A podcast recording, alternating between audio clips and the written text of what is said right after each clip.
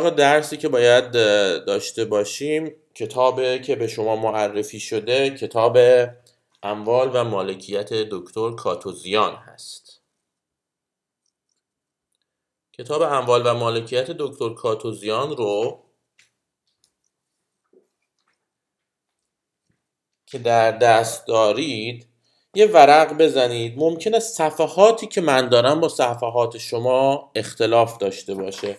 اما در کل کتاب های دکتر کاتوزیان خاصیتی داره که نیازی به شماره صفحه ندارید شماره مطلب دارید. به عنوان مثال کتاب رو که باز می‌کنید شماره یک مفهوم مال.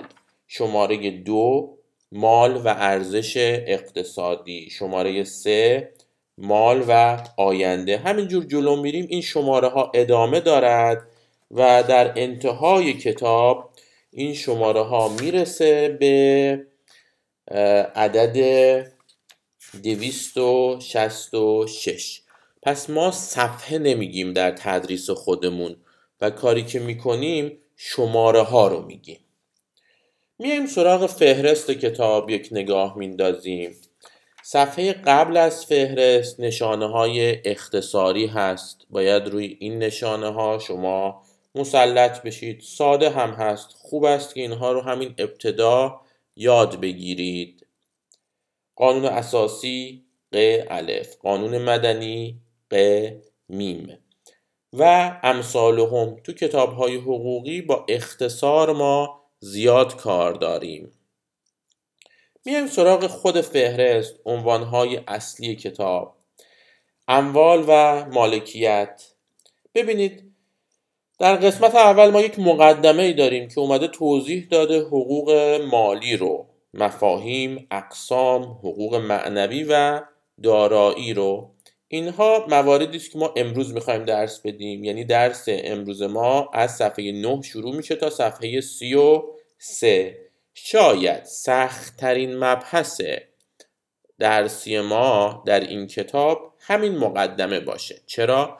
چون شما با مفاهیمی آشنا میشید که شاید براتون کمی نامعنوس باشه. اما با گذشتن از این مقدمه به طور ساده ای با مفاهیم آشنا خواهید شد و درک مفاهیم براتون ساده است. یک توضیح در خصوص کتاب های دکتر کاتوزیان به شما بدم.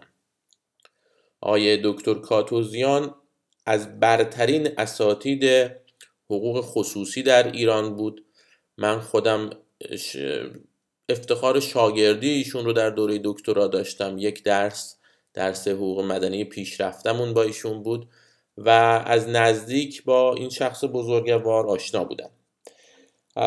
قلم ایشون به این صورت هست که هیچ وقت خواننده رو خالی از مطالب حقوقی نمی‌بینه و فرضش بر این هست که شما همواره یک سری اطلاعات حقوقی دارید و به عنوان یک کارشناس و دانشمند به سراغ مفاهیم میایید. بر همین اساس در ابتدای کتاب ها هیچ وقت مثل یک فرد عامی با مخاطب برخورد نمی‌کنه و به همین دلیل کتاب های دکتر کاتوزیان رو شما یک پیکره در نظر بگیرید. کتاب های دکتر کاتوزیان رو به عنوان یک پیکره در نظر بگیرید. یعنی اگر ابتدای کتاب متوجه نمی‌شوید در انتهای کتاب همه چیز را خواهید فهمید. پس سعی کنید اول کتاب های دکتر کاتوزیان رو یک دور به صورت روزنامه وار بخونید. اون موقع پیکره کتاب دست شماست. بعد برگردید رو به صورت جز, جز روی هر بخش کار کنید و سعی کنید که ذهنیت خودتون رو ارتقا بدید. با این مقدمه میایم سراغ خود کتاب شماره یک. اموال و بحث مال. خب مال چی هست؟ مال جمعش میشه اموال. میایم خلاصه خود مال رو بررسی کنیم. من اینجا ببینم که با توجه به اینکه بچه ها گفتن یه مقداری برعکس نشون میده فونت ها رو حالا من یه جور دیگه سعی می‌کنم که جداول رو داشته باشیم. ببینید ما یه مفهومی داریم به نام شخص. خب؟ این شخص کی بود؟ همون افرادی هست همون اشخاصی هست که تو مدنی یک خوندید. شخص حقیقی شخص حقوقی. بچه من یه تنفس میدم. آیا صدای من رو خوب دارید؟ و آیا با این ریتم الان مشکلی ندارید؟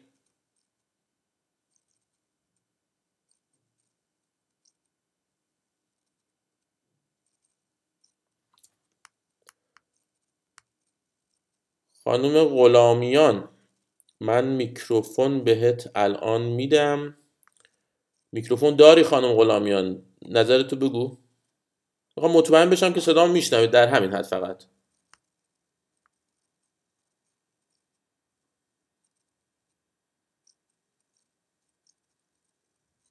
آیا امیر افسری صدا من رو داری؟ یعنی کیفیت خوبه همه چی داره انجام میشه؟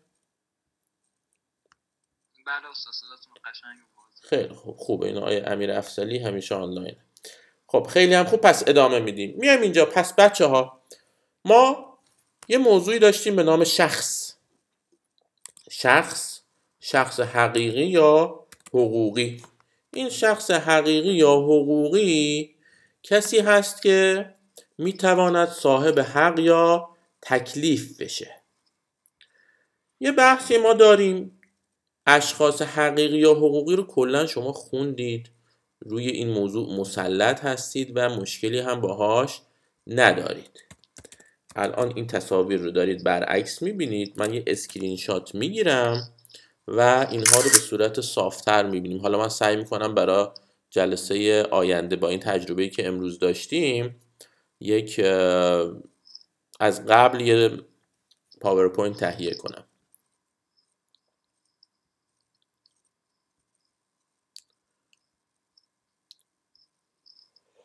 خب شخص. شخص حقیقی یا حقوقی؟ شخص موجودی است که می‌تواند دارای حق یا تکلیف شود. پس هیچی غیر از شخص نمی‌تواند حق یا تکلیف داشته باشد. شخص حقیقی مثل هر یک از افراد جامعه انسانی. از کی؟ از زمانی که نطفه هست از زمانی که جنین ماده 957 قانون مدنی. این فرد می‌تواند از زمانی که نطفهش منعقد شده دارای حق و تکلیف شود تا زمانی که بمیرد. شخص حقوقی هم همینجور از زمان تأسیس یا تشکیل یا ثبت تا زمان انحلال دارای حق است. خب میایم اینجا نگاه می‌کنیم. مال. مال چیه؟ مال یعنی اشیاء موضوع حق. وقتی میگیم شخص می‌تونه دارای حق یا تکلیف بشه یعنی می‌تواند دارای مال شود یا تعهد به دادن مال به دیگری دهد. خب خود این مال چیه؟ مال چیزی است که دارای ارزش است. مال چیزی که دارای ارزش است. ارزش چیه؟ میزان مطلوبیت. چند تا از اشیاء رو من نام می‌برم. یه دونه پفک نمکی یه دونه گردنبند طلا. کدون یکی از این دوتا اموال ارزش بیشتری داره؟ میگید گردنبند طلا. چرا ارزش بیشتری داره؟ چون حاضرید پاش پول بیشتری بدید. چون مطلوبیت بیشتری داره. چون اشخاص حاضرند برای به دست آوردنش کارهای بیشتری انجام بدن پولهای بیشتری بدن اموال بیشتری در مقابلش بدن. پس ارزش یعنی میزان مطلوبیتی که یک مال دارد. خب شیعی که فاقد ارزش است کسی دوستش نداره کسی نمیخوادش مثل سنگی که گوشه خیابون افتاده برگای خشکی که گوشه خیابون افتاده هیچکس بهشون توجهی نمی‌کنه. اگه یه نفر اینا رو برای فروش بذاره هیچکس پول نمیده. آیا اینها مال نیستند؟ جواب چیه؟ جواب اینه که خیر. مال شیعی است که دارای ارزش مالی باشد یا دارای ارزش باشد دارای مطلوبیت باشد. میایم سراغ خود کتاب. حالا قبل اینکه بریم سراغ کتاب شخص رو گفتیم مال رو گفتیم میایم سراغ مالکیت. مالکیت چیه؟ این شخصی که اینجا شما می‌بینید و این مالی که توضیحش دادیم یک رابطه ای با هم دارن یک ارتباطی با هم دارن که بهش میگیم مالکیت. الان شما کتابتون تو دستتونه. شما مالک این کتابید کتاب مال هست شما شخص هستید. یه رابطه ای بین شما و این کتاب هست که به شما این اجازه رو میده که از اون استفاده کنید و می‌تونید در مقابل اشخاص دیگه به این رابطه خاص خودتون با شیء استناد کنید. بگید کتاب مال منه. کتاب مال تو نیست. در چنین شرایطی ما میگیم مالکیت وجود داره. تعریفی که از مالکیت ارائه میشه این هست. مالکیت سلطه یا اقتداری است که شخصی بر مالی دارد. مالکیت سلطه یا اقتداری است که شخصی بر مالی دارد. این کتاب مال شماست. شما می‌تونی استفادهش کنی. شما می‌تونی این رو به فرد دیگه هدیه بدی. شما می‌تونی این کتاب رو قایمش کنی. با این کتاب می‌تونی هر کاری بکنی. حتی نابودش کنی. اما شخص دیگر چنین حقی نسبت به این کتاب ندارد. بنابراین شما مالک کتاب هستید. میایم سراغ قسمت بعدی شماره یک. تو خود کتاب رو من نگاه می‌کنم سه خط اول. گفته مال چیزی است که دارای دو تا شرط اساسی باشد. مفید باشد و نیازی را برآورد و قابل اختصاص یافتن به شخص یا ملت معین باشد. پس یکی مفید بودن دیگری هم قابلیت تخصیص یافتن. خب حالا یه سوالی. یک گردنبند طلا آیا مفید است؟ جواب چیه؟ گردنبند طلا که تو گردن شماست چه فایده ای برای شما دارد؟ حتی ممکنه یک مقداری ضرر هم داشته باشه امنیت شما رو کاهش بده. اعتماد به نفس شما رو برای حضور در جامعه کاهش بده. خب پس می‌تونیم بگیم گردنبند طلا مال نیست؟ خیر. گردنبند طلا مال است چون نیاز فرد به آراستن نیاز فرد به داشتن سرمایه و نیاز فرد به داشتن اعتماد به نفس رو ارتقا میده. به عبارت دیگه گردنبند طلا چیزیه که افراد حاضرن پاش پول بدند و ارزشمنده و برای افراد مطلوبه. خب قابلیت اختصاص یافتن به شخص یا ملت. این از اون مواردیه که نیاز به توضیح داره. دریاها مال چه کسیه؟ خلیج فارس بین ایران و عراق و کویت و عربستان و امارات و عمان هست. حتی عمان یه خورده کمتر اما هست. این دریا مال چه کسیه؟ می‌تونیم بگیم دریا مال منه؟ دریا صرفا مال ایران است. دریا صرفا مال من است. خیر اینها مواردی است که همه باید استفاده کنن. میایم یه مقدار نزدیکتر. کوچه که شما توش زندگی می‌کنید این کوچه مال کیه؟ کی می‌تونه توش رفت آمد کنه؟ همه می‌تونن توش رفت آمد کنن. پس قابلیت اختصاص یافتن به شخص معینی رو نداره. خیابون. خیلی مسائل هست بهشون میگیم عمومات. خیابان ها هستند فرودگاه ها هستند در کل اموالی که برای استفاده عموم اختصاص یافته. اینها رو ما نمی‌تونیم بگیم. مثلا شبکه مثلا هایی که داره آب یک شهر رو تامین می‌کنه این مال کسی نیست. مال همه است. مال همه مردمه. یک خارجی هم که بیاد داخل کشور ما به صورت مجاز می‌تونه تو این خیابون ها راه بره تو این کوچه ها راه بره از آب اون صد استفاده کنه. یک سوال دیگه. گفتیم که مالکیت رابطه شخص و ماله. آیا مالی وجود دارد که مالکی نداشته باشد؟ سوال خیلی ساده است آیا مال بدون مالک وجود دارد؟ یعنی می‌تونیم مالی رو تصور کنیم که شخصی بر اون سلطه و اقتدار نداشته باشد؟ بله. از این اموال زیاده. هر چیزی که صاحب نداشته باشد از وسایلی که صاحبانشون اونها رو رها کردند و گذاشتند کنار زباله ها تا اموالی که تا حالا کسی اونها رو تملیک نکرده مثل ماهی در رودخونه و دریا که هنوز سید نشدند مثل خیلی از اموال مثل معادنی که هنوز کشف نشدند مثل خیلی موارد دیگه که صاحب ندارد مالهایی هست که صاحب ندارد. به اینها میگیم مال بلا صاحب یا مال مجهول المالک. اینها رو کلا درس میدیم. پس مال بدون مالک هم می‌توان تصور کرد. یه سوال دیگه. آیا مال همواره مادی است؟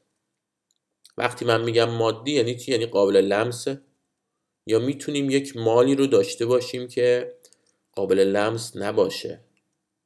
یه مالی رو داشته باشیم که وجود نداشته باشه اما من تصور می‌کنم که وجود داره. وجود اعتباری. توجه کنید. حقوق رشته است که در آن مادیتی وجود نداره. در اکثریت رشته حقوق ما مادیت نداریم. همش اعتبار و تصورات ماست. حالا آیا مال تصوری هم وجود داره؟ زیاد. مثلا مثلا کارت ATMی که الان تو دست شماست چقدر ارزش داره؟ ممکنه توی کارت 5000 تومن باشه. ممکنه توی کارت 50 میلیارد تومن باشه. پس بنابراین این جسم نیست که ارزش داره.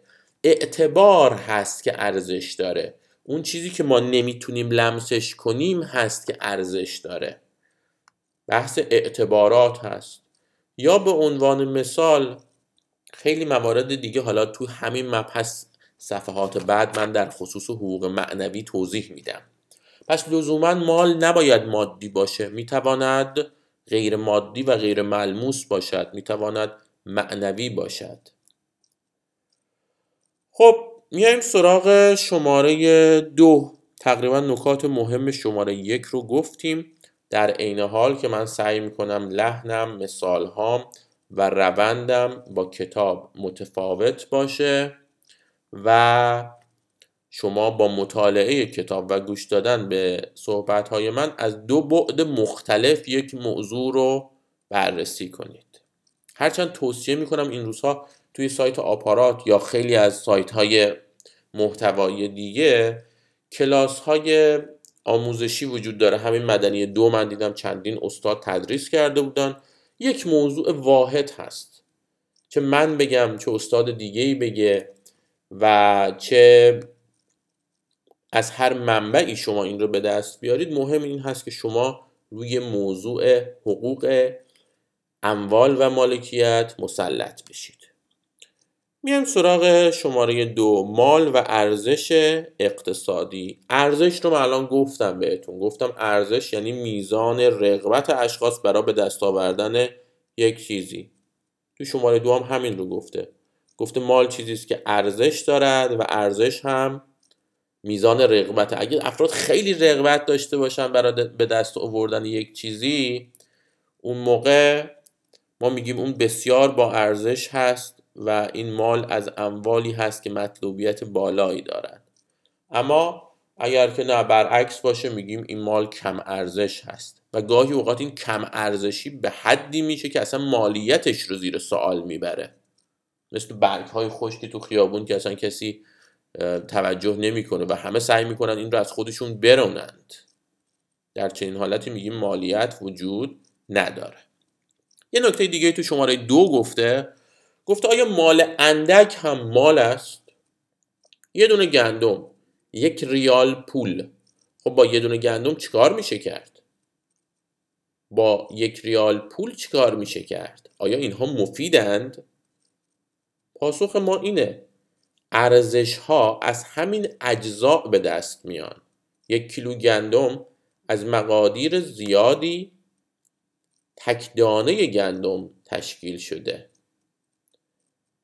میلیاردها تومن پول از ریال ریال تشکیل شده. پس تک تک این اجزا هر چقدر اندک هر چقدر کم دارای ارزش هستند و مال به شمار میان. شماره سه. مال آینده. مالی هست که در حال حاضر وجود ندارد. عادتا در آینده وجود خواهد داشت. خب می‌تونم اون رو معامله کنم؟ مثلا چه مثالی؟ من یه باغ دارم توی شهری ماه همیشه میوه دارد. آیا این میوه ها رو من می‌تونم پیش فروش کنم؟ الان که فروردین ماه من بگیرم بفروشم میوه های این باغ رو در شهریور. یعنی الان بگم پول من رو بده آقا. شهریور ماه بیا میوه ها رو ببر. 100 کیلو میوه رو ببر. بله میشه. چون که به حکم عادت یک چنین مالی به وجود میاد. یه مثال حقوقی تر بزنم. یه خورده توجه کنید به من. خانه ای که به اجاره می دهیم خانه ای که به اجاره می دهیم من مالک خونه هستم. خب چه کسی حق دارد از این خانه استفاده کند؟ چه کسی حق دارد از این خانه استفاده کند؟ قطعا مالکش. آیا مالک می تواند حق استفاده خودش رو به غیر واگذار کنه؟ من مالک خونم قانونا می‌تونم از این خونه استفاده کنم. توش سکونت داشته باشم. خب امکان سکونت در این خونه رو من می‌تونم به دیگری بفروشم. چجوری؟ اجاره. من امکان سکونت تو خونه خودم رو که متعلق به خودم هست میدم به تو. تو یک سال تو خونه من سکونت داشته باش در عوض انقدر پول به من بده. در عوض ماهانه این میزان پول به من بده. پس شد. دقت کن. من اومدم چیکار کردم؟ مال مال منه. منفعتش هم مال منه. امکان سکونت رو من میگم منفعت. در عین حال که مالکیتم بر عین حفظ شده همچنان مالک خونم منفعتش رو در زمان معین به دیگری واگذار کردم. کدوم منفعت رو؟ منفعتی که قرار در آینده به وجود بیاد. منفعتی که از الانی که من قرار داده اجاره منعقد کردم تا یک سال دیگه قرار وجود داشته باشه. من این رو گرفتم چیکار کردم؟ دادم به دیگری. پس بله مال آینده مالی است که عادتا در آینده ایجاد میشه. و امروز ما می‌تونیم اون رو چیکار کنیم؟ معامله کنیم و مورد داد و ستد قرار بدیم. میایم سراغ شماره چهار. شماره چهار هم یک موضوع مربوط به مدنی یکتون هست تو مدنی یکتون یه سری حقوق رو بررسی کردید چه حقوقی بود؟ نام، نام خانوادگی، نسب، زوجیت، طلاق، ارث، وراست اینا همه حق دیگه درسته؟ آیا این حقوق قابل خرید و فروش بودند؟ یه جور دیگه می‌پرسم. آیا حقوق مربوط به اشخاص قابل خرید و فروش بودن؟ شما می‌تونی نام خودت رو یا نام خانوادگی خودت رو بفروشی؟ بگی آقا من ده میلیون تومن می‌گیرم از حالا دیگه اسم من این نیست اسم تو اینه. نه نمیشه. یا مواردی مثل حق زوجیت حق عین کتاب رو دارم می‌خونم ها. تو کتاب نوشته ابوت و بنوت اینا رو یه موقع نخونید ابوت و نبوت یا بنوت. ابوت یعنی پدری. بنوت یعنی فرزندی. رابطه بین پدر و فرزند آیا قابل خرید و فروشه؟ خیر. اینا بهشون میگن حقوق غیر مالی. پس حقوق اشخاص.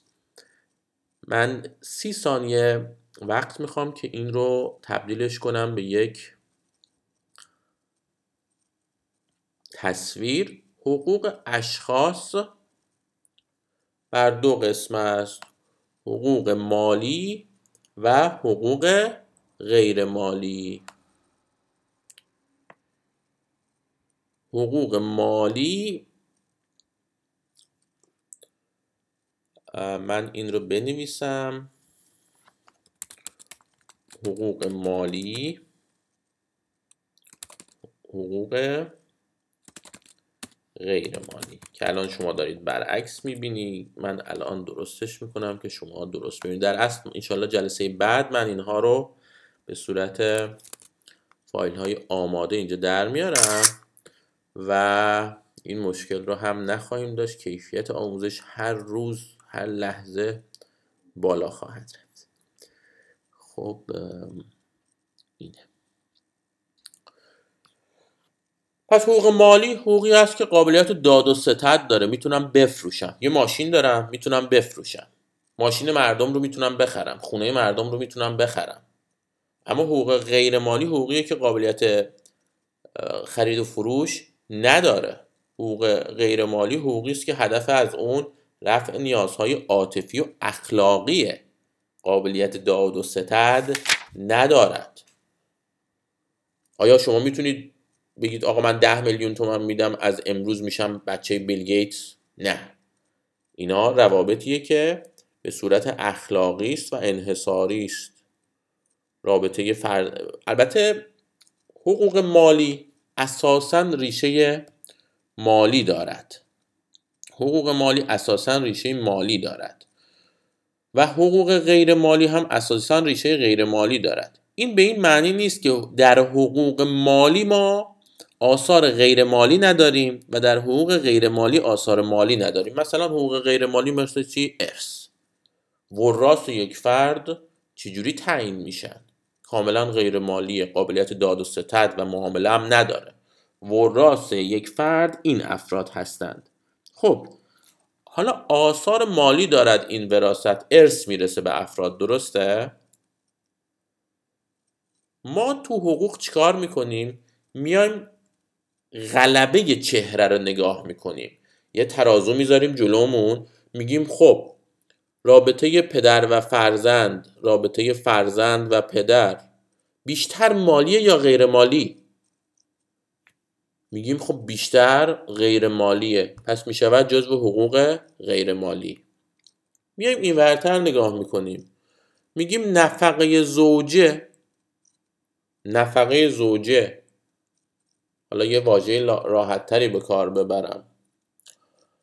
میگیم که داشتن یک خونه حقوق مالی یا غیر مالی صد درصد مالیه. اما آیا جنبه های غیر مالی هم دارد؟ بله جنبه های غیر مالی هم دارد اما بسیار نامحسوس و ناملموس. پس بنابراین ما غلبه رو میسنجیم در حقوق در تفکیک ها اینجوری نیست که ما حقوق خصوصیمون جدا باشه حقوق عمومیمون جدا باشه. ما نه اینجوری نیست. یه قسمتی از حقوق خصوصیش ارجحیت داره. ما بهش میگیم حقوق خصوصی. یه قسمتی از حقوق قسمت و جنبه عمومیش. به اون میگیم حقوق عمومی. میام سراغ شماره پنج. اگه سوالی هست مطرح کنید.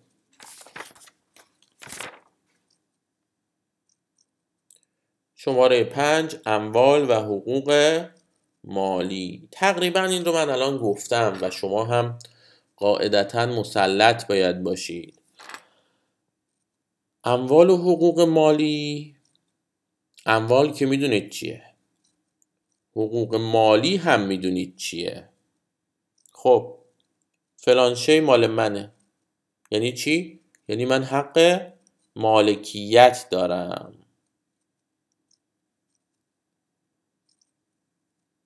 پس بنابراین ما هم می‌دونیم الان مال چیه و هم حقوق مالی.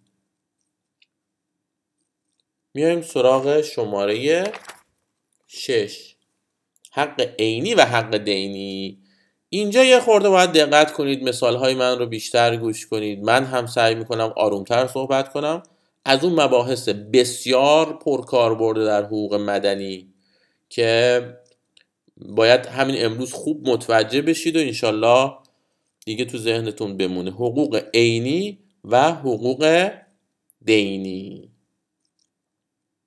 خب همین اول کار ریز میشیم تو قضیه. این چون خیلی اهمیت داره من یه وایت بورد استفاده کنم.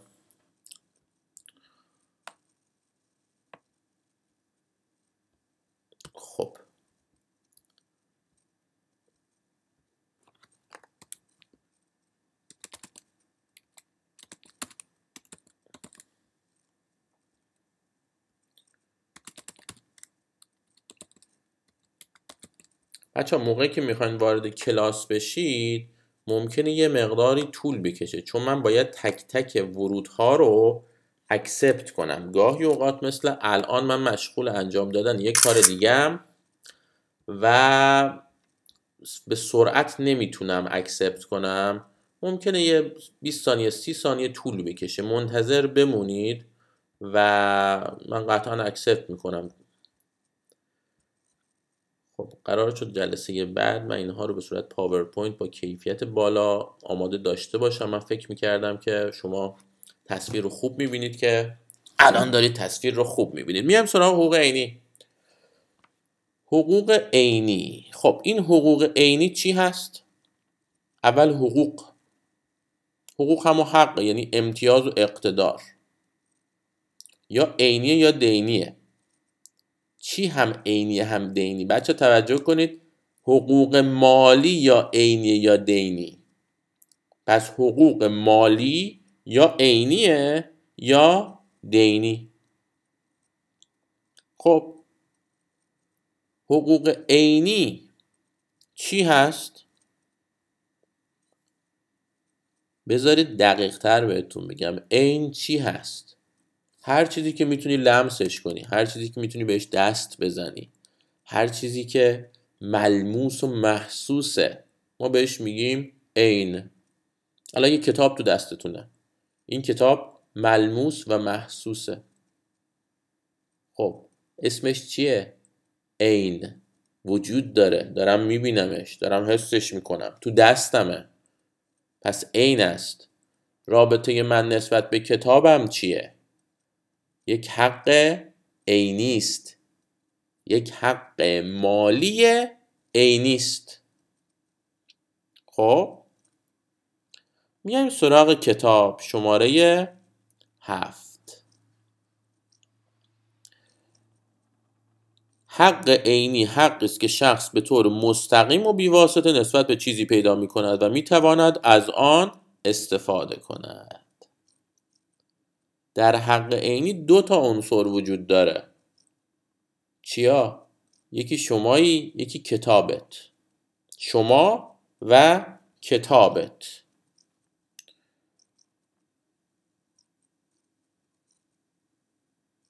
خب یعنی چی؟ یعنی مال و مالک. اما در حقوق دینی سه تاستا حالا می‌رسیم میگم. خانم ابراهیمی پور میگه که باید کل کتاب رو بخونیم کل کتاب رو هم باید بخونید. آره کتاب چیز خاصی نیست. در عین حال یه چی من بهتون بگم.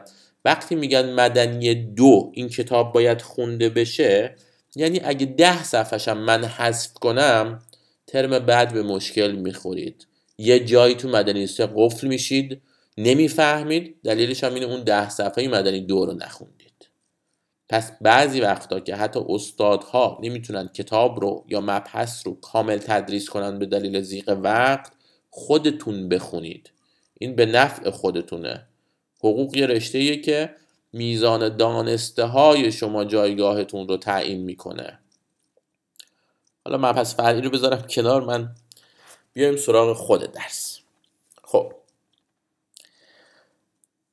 این تو ذهنتون باشه پس حقوق دینی شد رابطه من و کتابم. رابطه من و لباسم. رابطه من و هر آنچه که دارم و ملموس و محسوسه. حالا حقوق عینی خودش به دو قسم تقسیم میشه. حقوق عینی خودش به دو قسم تقسیم میشه. این دو قسم چیه؟ حقوق. این بک باید بزنم. می‌شود آیا حقوق عینی به دو قسم تقسیم میشه؟ حقوق عینی اصلی و حقوق عینی طبعی. حقوق عینی اصلی رابطه مستقیم من و یک مالی هست. این کتاب مال منه می‌تونم باش هر نوع سلطه و اقتداری رو داشته باشم. فکر می‌کنم حقوق عینی اصلی رو دیگه الان فهمیدید دیگه رابطه شما و کتابتون حقوق عینی اصلی است. اما حقوق عینی تبعی چیه؟ این من دیگه واسه اینکه اسکرین شات نگیرم وقت نگیره اینجا یه دونه اصلی می‌ذارم. دیگه مجبوریم فینگلیش بزنیم دیگه. هیچ چاره ای نیست. هیچ چاره ای نیست. مجبوریم فینگلیش بزنیم و تبعی.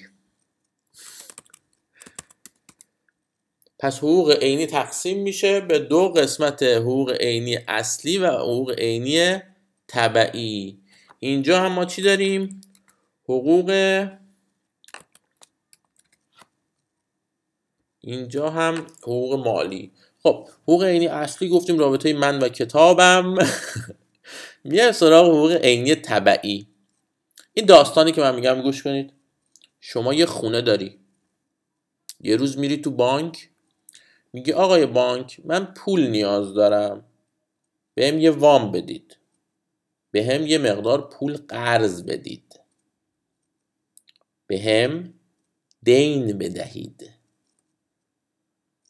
بانک میگه باشه ما به شما 100 میلیون تومن می‌دهیم اما از شما وسیقه می‌خوایم. من میگم وسیقه یعنی چی؟ میگه که ما 100 میلیون رو به شما میدیم ممکنه شما پول ما رو نیایید بدید. اون موقع ما چیکار کنیم؟ ما برای همچون مواقع یه وسیقه از شما می‌گیریم یک مالی رو از شما گرویی می‌گیریم وسیقه می‌گیریم که اگر شما دین خودت رو ندادی بدهی خودت رو به ما ندادی اون مال رو ما میایم چیکار می‌کنیم؟ تملیک می‌کنیم. من میگم خب من خونه دارم. الان چیکار باید بکنم خونمو میگه خونت رو بیار بذار در رهن ما. میگم یعنی چی در رهن شما؟ میگه بذار گروی ما پیش ما باشه. هر موقع دینت رو اومدی دادی صد میلیون تومن ما رو برگردوندی با سودش ما خونت رو کاری نداریم. اصلا خونه تو رو نمی‌خوایم. اما اگه نیومدی دینت رو بدی ما به جای بدهی تو میایم خونه رو برمیداریم. من میگم باشه. من که می‌خوام پول شما رو بدم. یه قراردادی با بانک می نویسیم تو قرارداد می نویسه که بانک 100 میلیون به من می‌دهد من این 100 میلیون رو ظرف یک سال یا دو سال به بانک برمیگردونم. اگر برنگردوندم خانه در رهن بانکه بانک می‌تواند خانه من رو در عوض دین تملیک کنه. بانک می‌تواند خانه من رو در عوض دین تملیک کنه خونه در گروه بانکه. بانک نسبت به این خونه حق عینی داره. اگر که من دینم رو به بانک ندهم بانک می‌تواند تحت شرایطی بیاد خونه من رو تملیک کنه. حق من نسبت به خونه چیه؟ من مالک خونم. حق من عینی اصلی است. اما گذاشتمش در گروه بانک. حق بانک چیه؟ حق بانک نسبت به این خونه تبعیه حق عینی تبعیه یعنی می‌تواند به طبع دین خانه من رو تملیک کنه. خب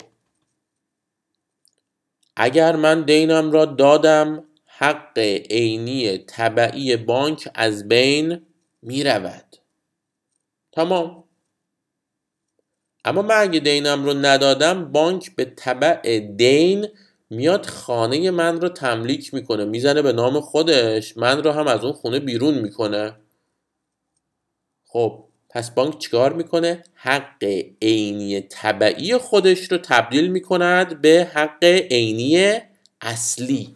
وقتی تملیک می‌کنه یعنی دیگه بر مبنای حق عینی طبعی مالکیت به دست آورد. مالکیت یعنی چی؟ یعنی حقوق عینی اصلی. پس حق عینی طبعی جایی است که برای یک دین من مالی رو در گروه طلبکارم قرار میدم. دقیق تر نگاه کن. یه بدهکار داریم که مالک یه مالیه. یه طلبکار داریم. طلبکار قرض می‌دهد. بابت قرضی که می‌دهد مال من را گرو می‌گیرد. طلبکار نسبت به مال من حق عینی طبعی دارد. اگر من دینم را ایفا کردم حق عینی طبعی او از بین می رود اگر دینم را ایفا نکردم مال من می شود مال او. حق عینی طبعیش می شود حق عینی اصلی. فکر می‌کنم خوب توضیح دادم. کتاب رم نگاه کنید متوجه میشید. اگه باز سوالی بود می‌تونم باز براتون توضیح بدم. اما خب عملا حق عینی طبعی همین بحث وسیقه و دین هست. این آقا یا خانم رنجبر تا حالا سی بار وارد شد. نمی‌دونم سیستمش مشکل داره وصل نمیشه. خب میایم سراغ حقوق دینی یا شخصی. بچه حقوق عینی گفتیم گفتیم اصلی و طبعی بود و این داستان ها اما حقوق دینی رو من می‌خوام بگم یا حقوق شخصی. حقوق عینی گفتیم آقا یه عینی وجود داره. دارم میبینمش. یه مال ملموسی هست محسوسی هست خونه هست ماشینی هست کتابی هست اما در حقوق دینی اصلا همچین چیزی وجود نداره. سری میرم سراغ مثال. شما از من هزار تومن طلبکاری. شما از من کدوم هزار تومن رو طلبکاری؟ یه هزار تومنی کجاست تو هزار تومنی تو از من می‌خوای؟ آقا درسته که نیست اما تو هزار تومن باید به من بدی. میگم خب پس هزار تومنی که تو نمی‌دونی کجاست نمی‌دونی چجوریه من چجوری به تو بدم؟ میگی خب آقا تو هزار تومن به صورت اعتباری باید به من بدی. حالا این هزار تومن رو هر هزار تومنی تو دنیاست به من بدی دینت ایفا شده. دقت کن. عینی وجود نداره. یه تعهد وجود داره یه توضیح وجود داره. هزار تومان.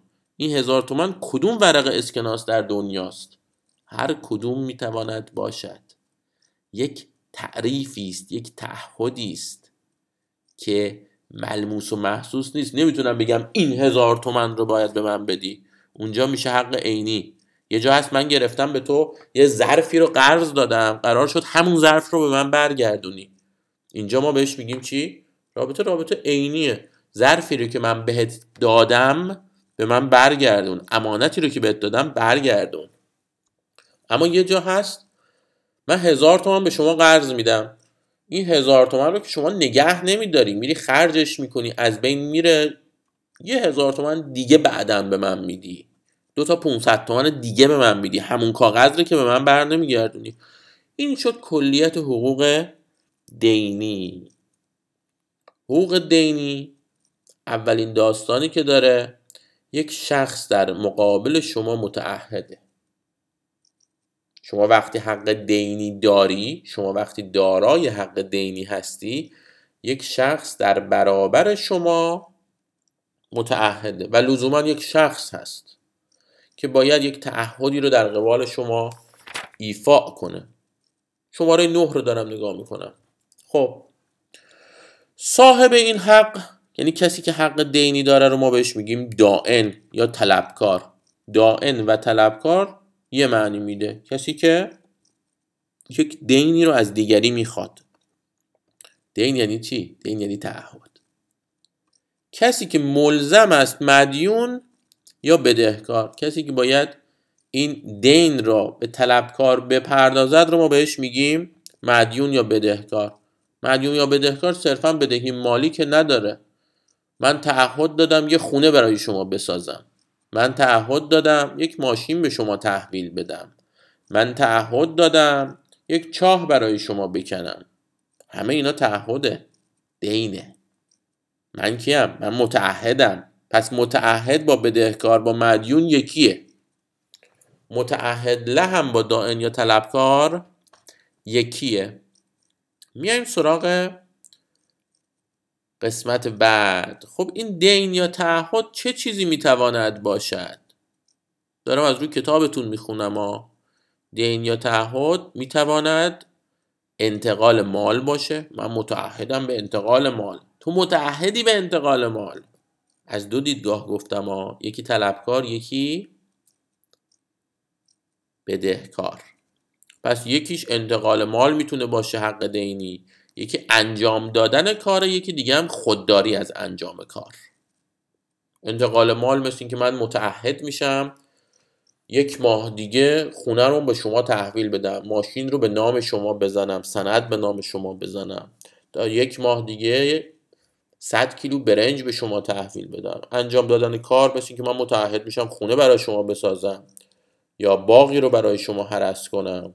خودداری از انجام امری. من از شما یه پولی می‌گیرم. در عوضش دیگه تو این خونه نمیام. منفعتش رو به شما واگذار می‌کنم. خب وقتی خونه رو دارم اجاره میدم دارم متعهد میشم که دیگه نه تو این خونه میام نه کسی رو میفرستم. خونه مال تو. پس اینم خودداری از انجام امر هست. پس در کل بچه ها تعهد بر دو قسم است. تعهد عینی و تعهد دینی. تعهد عینی.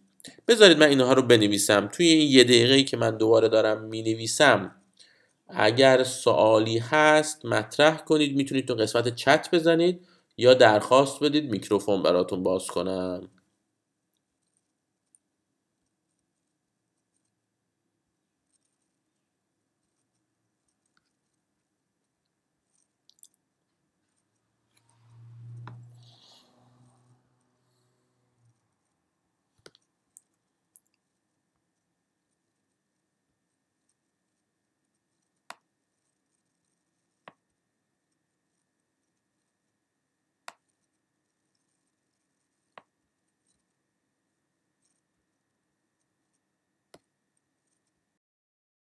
اگر سوالی هست یا پیشنهادی هست بپرسید بگویید گوش میدم.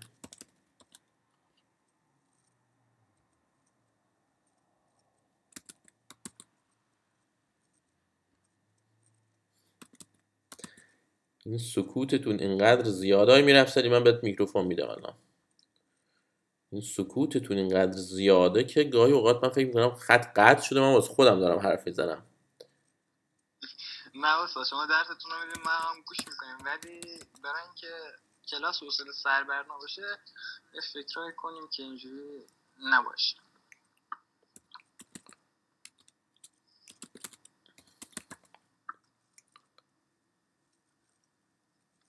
این کلاس حقوق دیگه همینه دیگه. یه خورده باید الان دارید برعکس می‌بینید من اسکرین شاتش می‌کنم. کلاس حقوق جایی که شما باید یه مقداری از مغزتون استفاده کنید. و برای اینکه از مغزتون استفاده کنید مجبوری تمرکز کنید. آره و این تمرکز قسمت سخت زندگیه. الان حاضر بودید هر فعالیت یدی رو انجام بدید و بالاخره آره این قسمت حقوق دانشمندا کارشون یه خورده سختتر از بقیه است. دلیلش هم اینه که این تمرکز کردنه و پایکار وایستادنه واقعا سخته. خب میایم سراغ این تصویر رو هم من الان دارم. استاد فقط یه سوال. این فایلی که الان درس میدین تایمی که درس میدین آپلود میشه داخل واتساپ؟ من همزمان الان دارم خودم صدا رو ضبط می‌کنم. همزمان نرم افزار رو هم روی رکورد گذاشتم. قطعا یکیش جواب میده.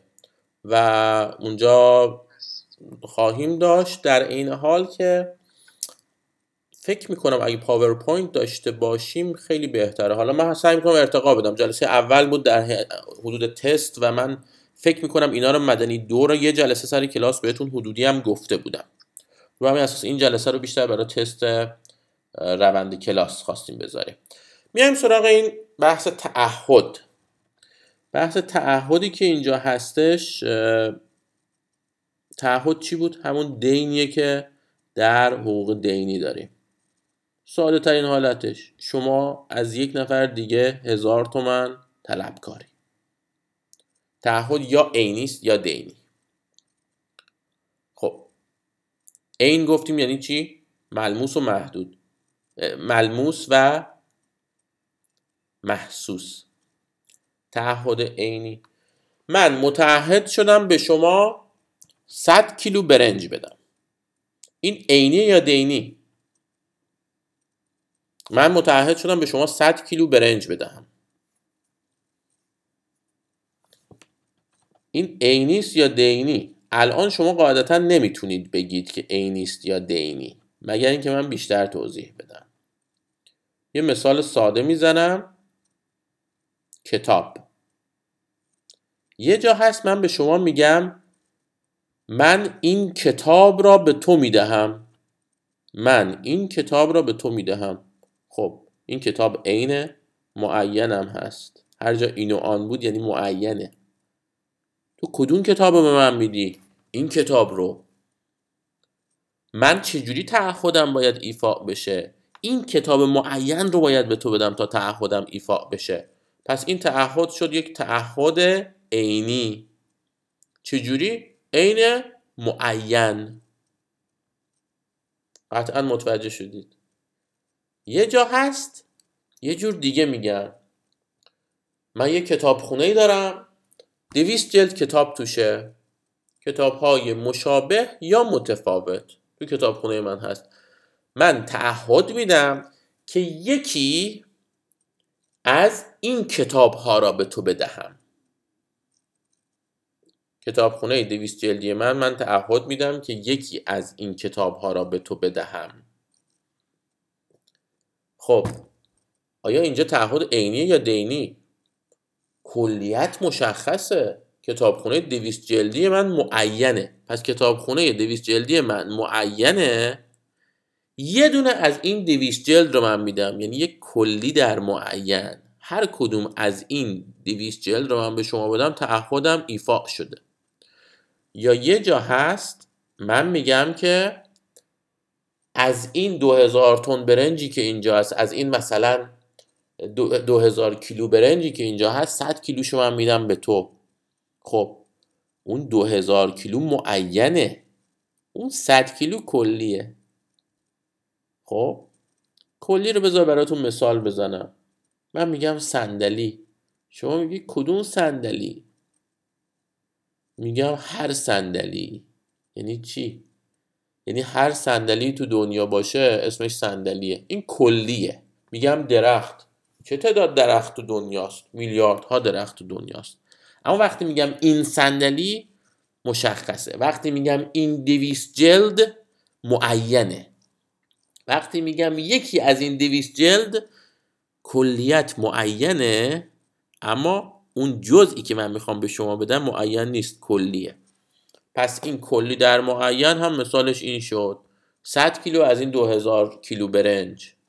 یه جلد کتاب از این 200 جلد کتاب. این هم می‌شود تعهد عینی معین. عینش معینه اما از یک کلیتی من یک قسمت از یک کلیت معینی یک قسمت نامشخصی رو به شما میدم. اما تعهد دینی چیه؟ تعهد دینی تعهدی است که معین و مشخص نیست فقط اوصافش رو من دارم. میگم آقا دو هزار کیلو برنج تارم درجه یک. دو هزار کیلو برنج تارم درجه یک. شما میگی کدوم برنج؟ میگم فعلا که الان موجود ندارم میرم تهیه می‌کنم. از کجا تهیه می‌کنی؟ از یه جایی تهیه می‌کنم. کدوم برنجا رو می‌خوای به من بدی؟ آقا از این همه برنج تو دنیا من یه دونه رو به تو میدم. پس بعد ببین یه تعهدی بر مبنای اوصاف. عینش معین نیست. یک کلیتیه که ما بهش میگیم تعهد دینی یا عین کلی. دو هزار کیلو برنج بهت میدم. خیلی خوب. دو هزار کیلو برنج. مشخص نیست فقط اوصافش. هر جا اوصاف داشتیم عین معین نشده بود می‌شود عین کلی یا تعهد دینی. که این رو تو شماره ده ظاهرا توضیح داده. من یه نگاه میندازم شما یه نگاه بندازید. و کلیت قضیه رو من درس دادم. مقایسه حق عینی و دینی. شماره 11 بیاین تو کتاب شماره 11 بیاین تو کتاب شماره 11 در این حال نترسید. ما الان تو مقدمه هستیم. تو مقدمه کلیاتی میگه؟ تو بحث های بعدی همه اینا رو ریز می‌کنیم. اما اگه سوالی هست توضیح بیشتری می‌خواید یا بعدا مطالعه کردید نیاز به توضیح بود از من بپرسید. میایم سراغ شماره 11 حق عینی. و حق دینی. تفاوتشون چیه؟ خانم کمالی چیه موضوع؟ من میکروفونم بهت بدم ها. چیه خانم کمالی؟ میکروفونم داری چتم داری؟ و خب، ادامه میدم من. تفاوت اول حق عینی و حق دینی. تو حق عینی دو تا معلفه داریم یکی منم و کتابم. یکی مالک است و مال. یکی عین است و زلحق دو طرفن. اما تو دینی ما سه طرف داریم. یکی طلبکاره یکی بدهکاره یکی هم موضوع تعهده. متوجه شدی؟ این کتاب مال منه. خب شد حق عینی. فلانی باید این کتاب رو به من بده. شد حق دینی. من باید این کتاب رو به, فلانی بدم. شد حق دینی. پس هر جا دو طرف بود حق عینی است. هر جا سه طرف بود حق دینی است. پس مال به علاوه مالک حق عینی مال به علاوه طلبکار به علاوه بدهکار حق دینی. شماره 11 میام شماره دوش رو بررسی می‌کنم. موضوع حق عینی همیشه یک شیء مادی است. و باید در خارج معین باشد. معین خیلی راحت تو ادبیات ما می‌گفتیم این یا آن. هر چیزی که بشه با این و آن مشخصش کرد با انگشت نشونش داد می‌شود معین. ولی حق دینی ممکن است ناظر به انجام دادن کار و خودداری از آن باشد یا موضوع آن یک عین معین باشد یا کلی باشد. یه چیزی که الان موجود نیست. باید ایفا بشه. باید بعدا به من بده. یه مثال براتون بزنم. من خونم رو الان به شما میفروشم پولشم می‌گیرم. خونه مال شماست. خب شما شدی مالک. منم دیگه خونه مال من نیست. خونه مال شماست. شد رابطه عینی. یه جور دیگه بهتون میگم.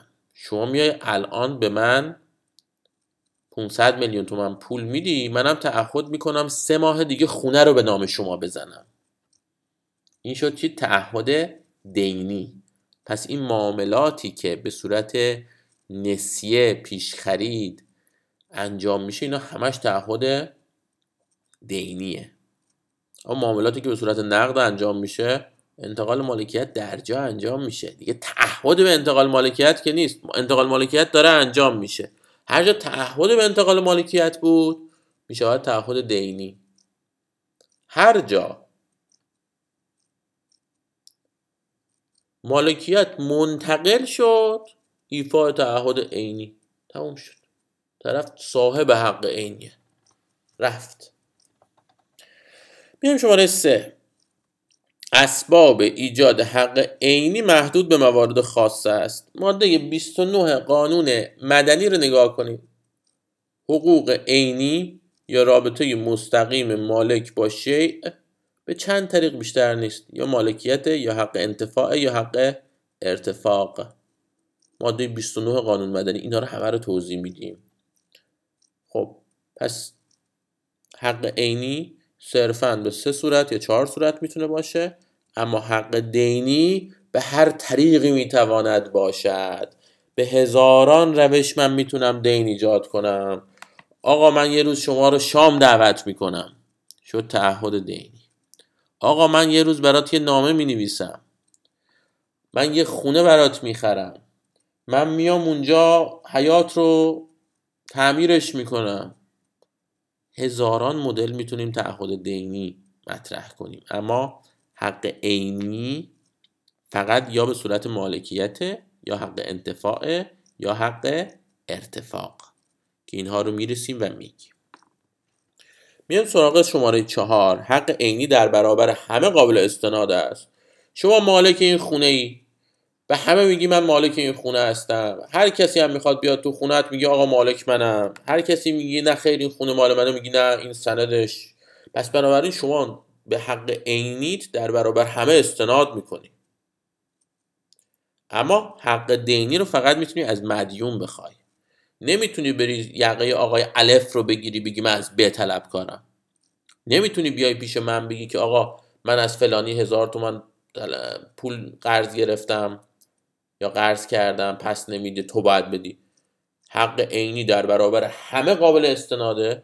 حق دینی فقط از مدیون قابل مطالبه است. نمی‌تونم از کسی دیگه بخوام. من مالک ماشینم. این ماشین هر کسی دیگه بخواد سراغش بیاد من می‌تونم به حق مالکیت خودم استناد کنم. پس حق عینی در برابر همه.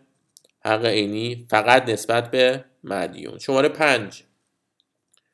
حق عینی متضمن حق تعقیب است. یعنی صاحب آن می‌تواند مال خود را در دست هر کس که بیابد مطالبه کند. اون مثال ماشین. شما یه ماشین داری. یه روز پیاده شدی. کارتو انجام دادی. داره برمیگردی. می‌بینی یه نفر دیگه سوار ماشینت شد. خب همونجا میری یقش رو می‌گیری میگی ماشین مال منه سندش مال منه پلیس میاد از شما حمایت می‌کنه طرف رو مجازاتش می‌کنن. شما درجا نسبت به حق عینی خودت حق تعقیب داری. ادعا هم می‌تونی بکنی. اما یه جور دیگه. یه شخصی قرار بود سه ماه دیگه یک ماشین معین یا نامعینی رو به نام شما کنه. شما می‌بینی این فرد با یک ماشین تو خیابون داره میره در حالی که تعهدش رو نسبت به شما ایفا نکرده. قرار بود یه ماشین به تو بده. الان هم سوار ماشینه اما ماشینی که به تو نداده. می‌تونی همونجا یا بری به طرف بگی آقا این ماشین مال منه. زنگ بزنی به پلیس بگی این ماشین مال منه. این آقا قرار بود یه ماشین به من بده. هنوز ماشین رو نداده. خودش تو خیابون داره با ماشین میگرده. نه. شما چنین کاری رو نمی‌تونی بکنی. شما تنها کاری که می‌تونی بکنی اینه که صبر کنی. موعد ایفاء تعهد بشود پس از آن الزام طرف به ایفاء تعهد را از دادگاه بخواهی. نمی‌تونی خودت مستقیم بری اونجا و حق خودت رو اعمال کنی. تو مالکیت من می‌تونم حق خودم رو اعمال کنم. من ماشین خودم رو هر جا ببینم می‌تونم سوارش بشم. هر کسی هم به من بگه تو چرا سوار شدی؟ استناد می‌کنم به حق عینی خودم ماشین خودمه سندش به نام خودمه. همه هم از من حمایت می‌کنن. اما در حق دینی چنین اتفاقی نمیفته من مجبورم مراجعه کنم به مراجع قضایی. بگم ملزم کنید این فرد رو به ایفاء تعهدش. خیلی از دعاوی که در دادگاه الان داره ثبت میشه. عناوینش همین هست. الزام. الزام به تنظیم سند رسمی. الزام به تحویل مبیع یا مال فروخته شده. بیایم سراغ شماره 6 حق عینی متضمن حق تقدم برای مالک آن است. من که حق عینی دارم حق تقدم دارم. چجوری؟ توی مغازه در نظر داشته باشید. دو هزار تا کیسه برنج هست. من میرم اونجا میگم آقا یه کیسه برنج می‌خوام. میگه که چشم یه کیسه برنجم بهتون میدیم. شما پول رو بریزید به حساب. میگم آقا من این کیسه برنج رو می‌خوام. میگه این کیسه برنج مال شما. شما کارت بکشید این کیسه برنج مال شما. من کارت می‌کشم در جا اون کیسه برنج مال منه. حق عینی پیدا کردم نسبت به اون عین معین. اما یه نفر دیگه میاد میگه آقا یه کیسه برنج می‌خوام. میگه که خیلی خوب کارت بکشید. طرف کارت می‌کشه. میگه خب یه کیسه برنج بچه ها بهش بدید. طرف میگه آقا بچه ها یه کیسه برنج بهش بدید. نه من این کیسه رو می‌خوام. میگه نه این کیسه قبلا فروخته شده به این آقا. فرد دیگه نسبت بهش حق عینی دارد. اما نسبت به کیسه های دیگر حق عینی وجود نداره. ما هم معاملمون اینجوری بود من هر کیسه ای که به شما بدم شما باید بپذیرید. شما گفت یک کیسه برنج می‌خوای. یک کلیتی رو خواستی یک معینی رو در کلی خواستی. پس بنابراین همواره حق عینی مقدم است که مثالی که کتابتون زده در خصوص بحث ورشکستگیه. که نمی‌خوام مبحثش رو باز کنم. اینها رو تو تجارت می‌خونید در کل تاجر وقتی ورشکسته میشه اگر کسی در اموال تاجر حق عینی داشته باشه میاد عین رو ور میداره و میره اگر حق عینی نداشته باشه طلبکاری باشد که حق دینی دارد می‌رود در زمره غرما و اگر مالی باقی موند بهش یه پولی میدی. میایم سراغ شماره دوازده. تو کتاب های دکتر کاتوزیان ما یه سری مطالب رو با خطوط ریستر داریم که معمولا در ابتدای کتاب هم آقای دکتر این توضیحات رو دادند که این قسمت های ریستر نوشته شده برای کارشناسی ارشد و دکترا هست توضیحات مفصل تری هست. تو این کتاب من ندیدم همچین نوشته اما واقعیت همین این کتاب قسمت های ریز رو معمولا در دوره کارشناسی تدریس نمی کنند هرچند که مطالعه اون رو من برای دانشجویان حتما توصیه می کنم مطالب مطالب مفید و بسیار موثری هست درک بهتری از کلیت درس به شما میده و اگه سوالی هم بود می‌تونید بعد جلسه در این خصوص از من بپرسید که این مواردی که خطش که خورده ریستر هست چه موضوعاتی هست. میایم سراغ اینجا شماره 13 شماره 13 میاد میگه خیلی خوب. تقسیم بندی حقوق ایران این هست. حق عینی و حق دینی. حق عینی و حق دینی. آیا این تقسیم بندی کافی است و صحیح هست یا نه؟ یک تقسیم بندی ناقصیه. ناقص یعنی چی؟ یعنی کم داره. ناقص یعنی چیزی که کم داره. در این شماره 13 میاد یک سری مثال می‌زنه. میگه خب شریک های شرکت تجاری الان حق عینی دارن یا حق دینی دارن؟ این حق رو وقتی ما بررسی می‌کنیم نه عینی نه دینیه پس یه چیز ثانویه ایه که نه عینیست نه دینی اسم سومی داره. باز میاد به یه طریق دیگه نگاه می‌کنه. میگه که حق تعلیف من یه کتابی نوشتم. خب همه برای من این احترام رو قائلن که چون این کتاب رو تو نوشتی یه فرد سوم نمی‌تونه این رو منتشر کنه و ازش کسب درآمد کنه. اگه درآمد این نوشته دارد این حق تعلیف دارد مال توه. خب این دینی یا عینی؟ این یک حق شخصیه یا یک حق مالی؟ اینجا یه ترکیبی وجود داره. نه دینی نه عینی. این حق تعلیف چیه؟ ماهیتش.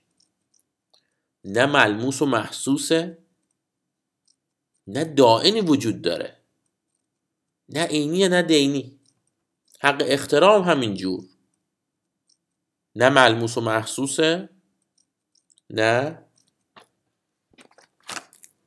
بچه من نمی‌دونستم اینجا غروب شد. من یه دو دقیقه به شما استراحت میدم. خودم هم این پرده های اتاق رو باید بکشم و چراغ ها رو روشن کنم. دو دقیقه تنفس فعلا.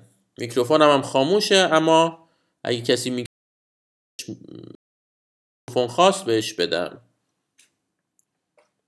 نظری هم اگه دارید من بلنگوم روشن گوش میدم. پس دو دقیقه تنفس.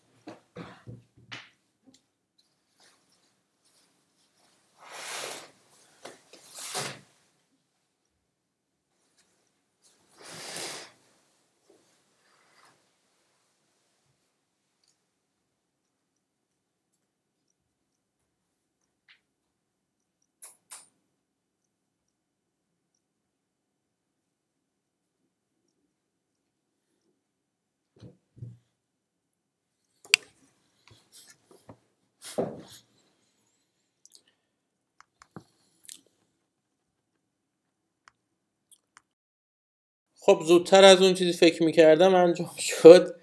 یه سوالات رو من نگاه کنم. خانم ابراهیم پور گفته استاد حق دینی یعنی همون قرارداد. ببین قرارداد تعهد بین دو طرف هست که در اون تعهد به وجود میاد. اون تعهد رو ما بهش میگیم حق دینی. پس قرارداد ماده 183 قانون مدنی قرارداد عبارت است از توافق دو اراده برای ایجاد یک اثر حقوقی. توافق. شما با هر کسی که توافق کنی داری یک قرارداد منعقد می‌کنی. خب با هم قرارداد میبندیم. من ده هزار تومن به شما میدم شما یک کتاب به من بده. تعهد اینجا چیه؟ اینکه شما باید به من یک کتاب بدهی تعهد شماست. اینکه من باید ده هزار تومن به شما بدم تعهد منه. پس تعهد موضوع قرارداد است. تعهد موضوع قرارداد است که هر یک از طرفین باید اون رو ایفاع کنند. محمد اسماعیلی مورد ده میشه توضیح بیشتر بدهید؟ شماره ده. شماره ده. تعهد عینی. تعهد عینی رو سوالت رو یه خورده جزئی تر مطرح کن چون من خیلی در مورد تعهد عینی امروز صحبت کردم رکورد هم شده. اگر سوال ریستری داری یا مطلب رو خوندی و جایی مشکل داشتی بگو قطعا توضیح میدم. خب میایم سراغ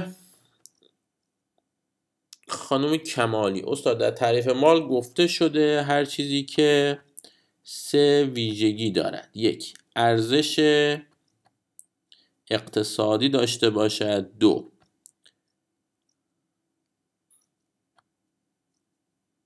قابل محدود شدن باشد. قابل به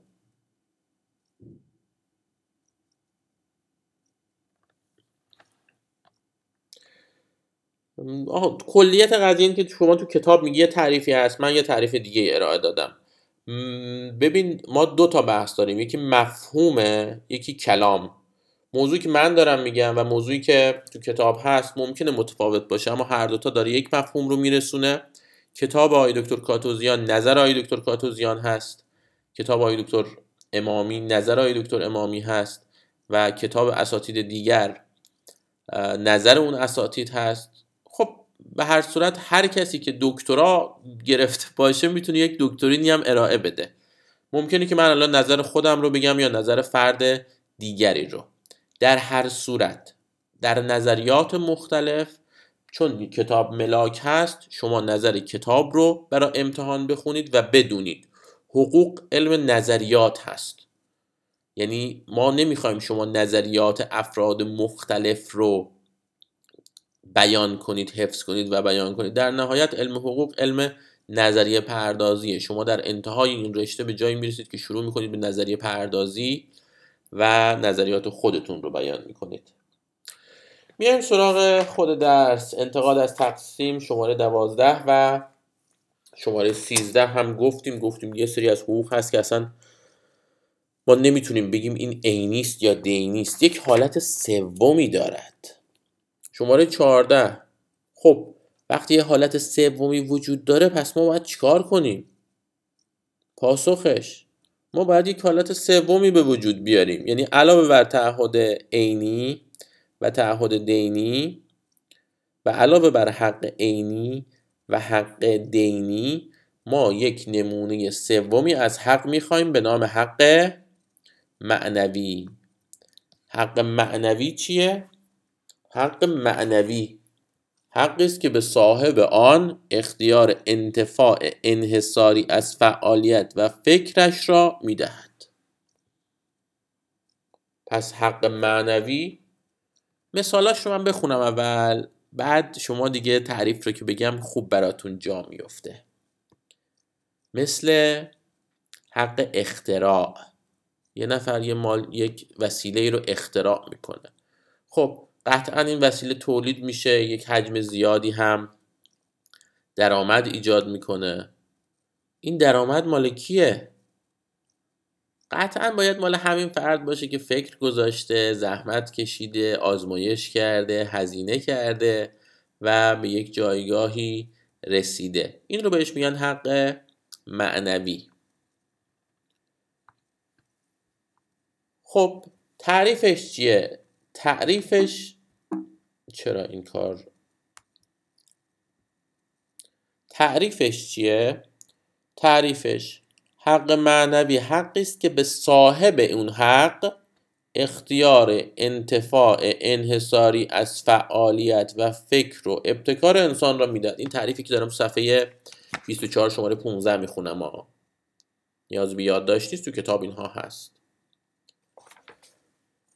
حالا شماره 16 کلا مبحث رو باز می‌کنه. حقوق معنوی کلا دو گروهند. یک گروهشون حقوقی است که موضوع آن پدیده فکری و ابتکاری است مثل اختراع و حق تعلیف و این موارد. دوم حق بر مشتریه. تو ایران یه سری حقوقی هست که شاید سر توی جای دیگه دنیا اون رو نپذیرن. مثل سرقفلی. سرقفلی حقی است برای مستعجر که البته الان در قوانین جدید کمرنگ شده و کم کم داره از بین میره. سرقفلی حقی است برای مش... مستعجر مستأجر میگه آقا من چهار سال توی این ملک بودم سوپرمارکت داشتم الان مشتری خاص خودم رو دارم. این مشتری ها مال این ملک نیست. مال حضور من تو این ملکه. من چهار سال اینجا کار کردم. پس یه اولویتی دارم در اجاره گرفتن این ملک و باید اینجا باشم. صاحب خونه نمی‌تونه بیاد من رو بیرون کنه. صاحب ملک نمی‌تونه من رو بیرون کنه و یه دفعه بیاد بچه خودش رو بذاره اینجا یه سوپرمارکت بزنه. از حقی که من به وجود آوردم چراغی که من روشن کردم استفاده کنم. پس بنابراین حقوق معنوی دو مدل هست. حقوقی که موضوع آن پدیده فکری و ابتکاری است و دوم حقوق بر مشتری. قوانینی هم که در حوزه حقوق معنوی وجود داره قانون حمایت حقوق معلفان و مصنفان هست و حقوق روابط ماجر و مستجر در حدود سرقفلی و قانون ثبت علائم و اختیارات. برند مثلا یه حق معنوی برند. من مثلا یه ماستی تولید می‌کنم به نام ماست سفید. خب لوگوی مخصوص داره اسم مخصوص داره. فردا صبح یه نفر میاد بعد از اینکه مثلا من چندین سال کار کردم و این برند رو جا انداختم عین ظرف من تولید می‌کنه عین اسم من رو می‌زنه روش ماست رو میاره با حتی با کیفیت من عرضه می‌کنه. خب این حقوقی است که داره خلل ایجاد می‌کنه در دارایی من. من میرم شکایت می‌کنم میگم آقا حق معنوی منه که از این برند استفاده کنم از این طرح استفاده کنم از این شکل استفاده کنم. و قانون هم این رو میپذیره و از من حمایت می‌کنه چون این زایش درآمد یا حقی که به وجود اومده حق معنوی ناشی از عمل کرده من بوده. بچه از اینجا به بعد دیگه تقریبا میریم تو مدنی یک که همتون خوندید و مسلط هستید. دارایی. دارایی تو مدنی یک چی بود؟ دارایی در مدنی یک گفتیم اوصاف شخص. شخص. حقیقی یا حقوقی؟ اوصافش چی بود؟ شخصیت وضعیت و دارایی. می‌گفتیم هر شخص یک وضعیت دارد یک شخصیت دارد یک دارایی. دارایی رو اگر با من درس رو گذرانده باشید بهتون گفتم یک ظرفیه. یک ظرفیه. یا یک ظرفیتیه که به فرد این توانایی رو میده که حقوق مثبت یا منفی مالی رو داشته باشه. توی این ظرف می‌تونه اموال باشد می‌تواند دویون باشد می‌تواند مثبت باشد بدهی باشد هر چیزی. این ظرف یا توانایی دارا شدن رو ما میگیم دارایی. هر شخصی هم دارای دارایی است. دارایی رو تو عرف میگن اموال مثبت. مثلا فلانی الان دارایی چیه؟ میگن مثلا یه موتورسیکلت دارم. این در عرفه. اما در حقوق به من میگن الان دارایی داری؟ میگن مگه آدم زنده می‌تواند بدون دارایی باشد؟ خب حالا تو این ظرف دارایی چی داری؟ میگم فعلا فقط بدهی. میگم یه دونه خونه. مجموع اینها تو این ظرف ریخته میشه به این ظرفه میگیم دارایی. شماره 20 داره همین رو میگه. اینا تو مدنی یک قبلا گفته شده احکام خاصی ندارد. شماره 21 هم ریز هست. پس بنابراین کلیات رو گفتیم. خودم حدس می‌زدم این کلاس ظرف چهل و پنج دقیقه تموم بشه و یک ساعت و 20 دقیقه طول کشید. در هر صورت ممنونم که حضور داشتید. یک دقیقه آخر کلاس اگه کسی میکروفون می‌خواد سوالی داره یا موضوعی هست مطرح کنه. در غیر این صورت دیگه کلاس رو تعطیل کنیم. اگر سوالی هست از طریق اون لوگوی بالا یا از طریق چت پایین مطرح کنید. در این صورت دیگه شما رو به خدای بزرگ میسپارم.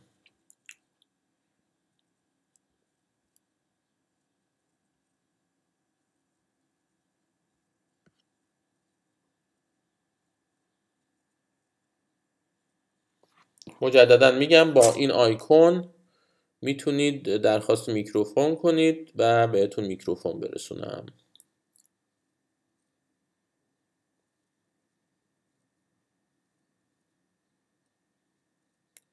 ظاهرا سوالی نیست تا ابتدای شماره 22 مدنی دو رو درس دادیم.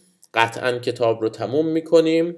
خیلی خوشحال میشم اگر که انتقاد یا پیشنهادی داشته باشید در راستای بهتر کردن این روند تدریس مجازی و ممنونم که امروز بودید فکر نمی کردم این تعداد بچه ها آنلاین بشن. خوشحالم می‌دونم خیلیاتون با مشکل آنلاین میشید سرعت اینترنت پایینه یا دستگاهی که دارید شاید مشکل داشته باشم بر ممنونم. فعلا خدا نگهدار.